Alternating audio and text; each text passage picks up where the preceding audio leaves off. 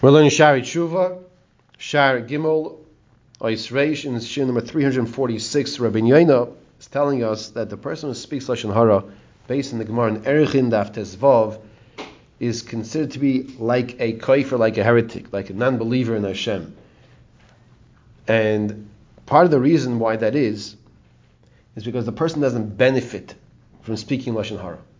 What does it mean you don't benefit from speaking Lashon Hara? Let's, let's, let's go back and think of a time when a person had this really juicy, juicy piece of lashon hara to say, and unfortunately, let's say the person didn't pass the test, and the Yetzer Hara got the best of him. He felt good about it. He felt good that he was able to say it and get that person back. That person did something wrong to him, and and and and they said lashon hara about the person, and and they got the person back person feels good about it. What, what does it mean there's no benefit? Because Shlomo Melech tells us in Koheles, Ein Yisra in the Loshen. There is no benefit. Ein Yisra in the Loshen. So what does it mean there's no benefit? There's no benefit. What that means is in the physical sense. Shlomo Melech is telling us there's no physical benefit. Is there an emotional benefit? Yeah, there's an emotional benefit. Because emotionally you feel he did something wrong to you, he embarrassed you, he did this and he did that. Now emotionally you like feel like you got him back. That's not called a benefit. The benefit we're discussing here is a financial benefit and the like.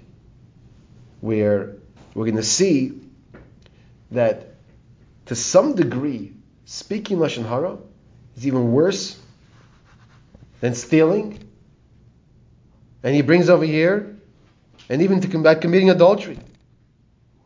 So you say, like, well, how could that be? You know, a person that commits adultery, that's much worse than speaking Lashon Hara. A person who steals, that's worse than speaking Lashon Hara. Now, the truth is, we already discussed, it shouldn't really be the Chiddush, because we already discussed that Lashon Hara is the worst Avera.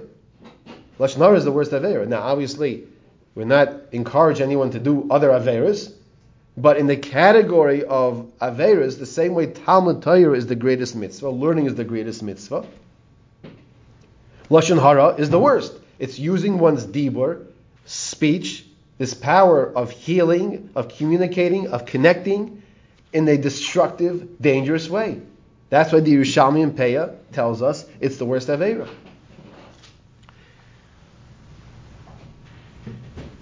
My Yisrain Lebal Haloshin asks Shlomo HaMelech, and he brings over here from Doeg HaDoimi, who was a very wealthy man, and he spoke Lashon Hara, as we know about on David HaMelech. Ma Yisroin Lecha Uma Betza Ki Siparta Lashon Hara.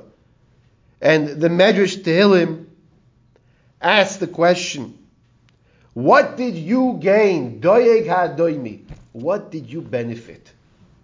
Haloi Lemomain Lo Hayis Tzorech Ach Asharta. You didn't need any more money. You were extremely wealthy. And brings a pasuk to bring out the wealth of Doyeg. Ein ze ki im havascha es hara min atoy v'shekem tzedek.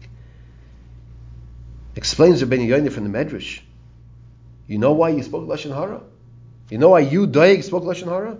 Because you love evil more than good. Sheker more than righteous. That's what you like. That's what you love. That's why you spoke this lashon hara.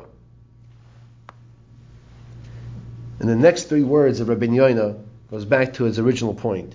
Ki parakta ol, because you broke off the yoke of Hashem.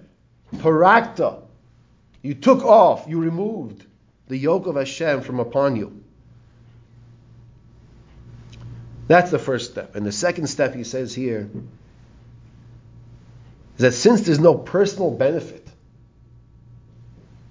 to some degree, it's even worse than theft and adultery. Pasuk says, "Lo yavuzu laganov ki yignoiv." A thief, says Shlomo Melech in Mishlei, is not held in contempt for stealing to appease his hunger. It says also words afterwards, it says, V'noyef isha chasa leiv.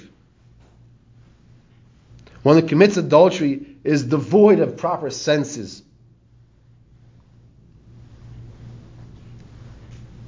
The person who speaks Lashon Hara is worse than the Ganov. Why is this? Why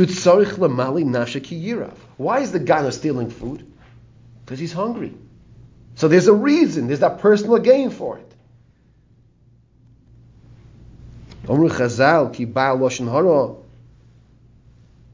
Mishnei Imra. The person who speaks Lashon Hara, he's worth, worse than the thief. He's worse than an adulterer. Ki yechte chata gedoyla mibli hana. He's stealing a, he's, he's transgressing a horrific avera mibli hana. What's he benefiting? What's he gaining? Is he, is he less hungry now? Is he, what, what, what is the physical gain over here? It doesn't exist.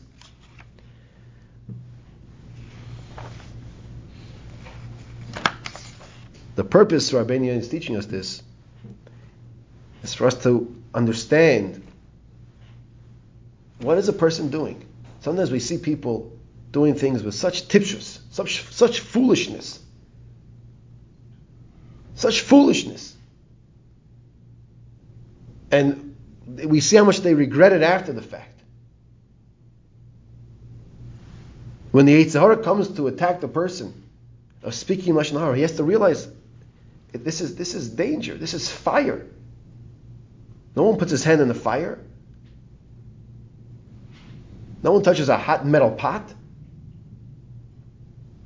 My haloshin. What benefit will lebal haloshin get? The one who's stealing is getting benefit. The one who's doing the aver of adultery is getting a benefit. They're both wrong, but he's getting a benefit. That's why he's doing it. My L'bala loshay.